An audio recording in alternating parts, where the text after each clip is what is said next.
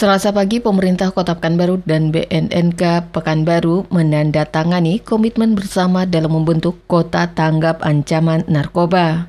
Wali Kota Pekanbaru Furdas menyatakan dukungannya untuk pembentukan Kota Tanggap Ancaman Narkoba. Menurutnya, pembentukan Kota Tanggap Ancaman Narkoba mesti dimulai dari lingkungan terkecil, yakni keluarga, melalui ketahanan lingkungan keluarga. Ketahanan keluarga lanjut wali kota merupakan salah satu indikator dalam membentuk kota tanggap ancaman narkoba.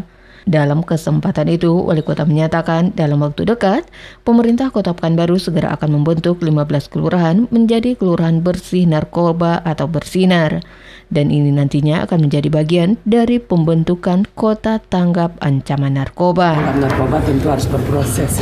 Jadi dan indikatornya ada enam indikator. Pertama itu uh, ketahanan terhadap rumah tangga. Itu yang paling utama. Ya kekuatan rumah tangga. Ini benteng utama. Kemudian uh, lingkungan.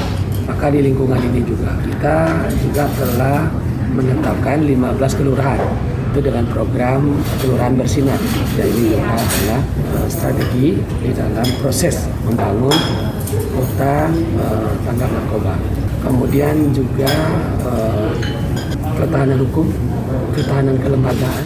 Di lain pihak, Kepala BNNK Pekanbaru, Febri Firmanto menjelaskan kegiatan ini merupakan tindak lanjut dari tingginya kasus penyalahgunaan obat terlarang yang ada di kota-kota besar yang marak sejak satu tahun belakangan ini. Kegiatan ini nantinya untuk menyusun strategi dalam menyiapkan sistem mencegah dalam penyebaran narkoba.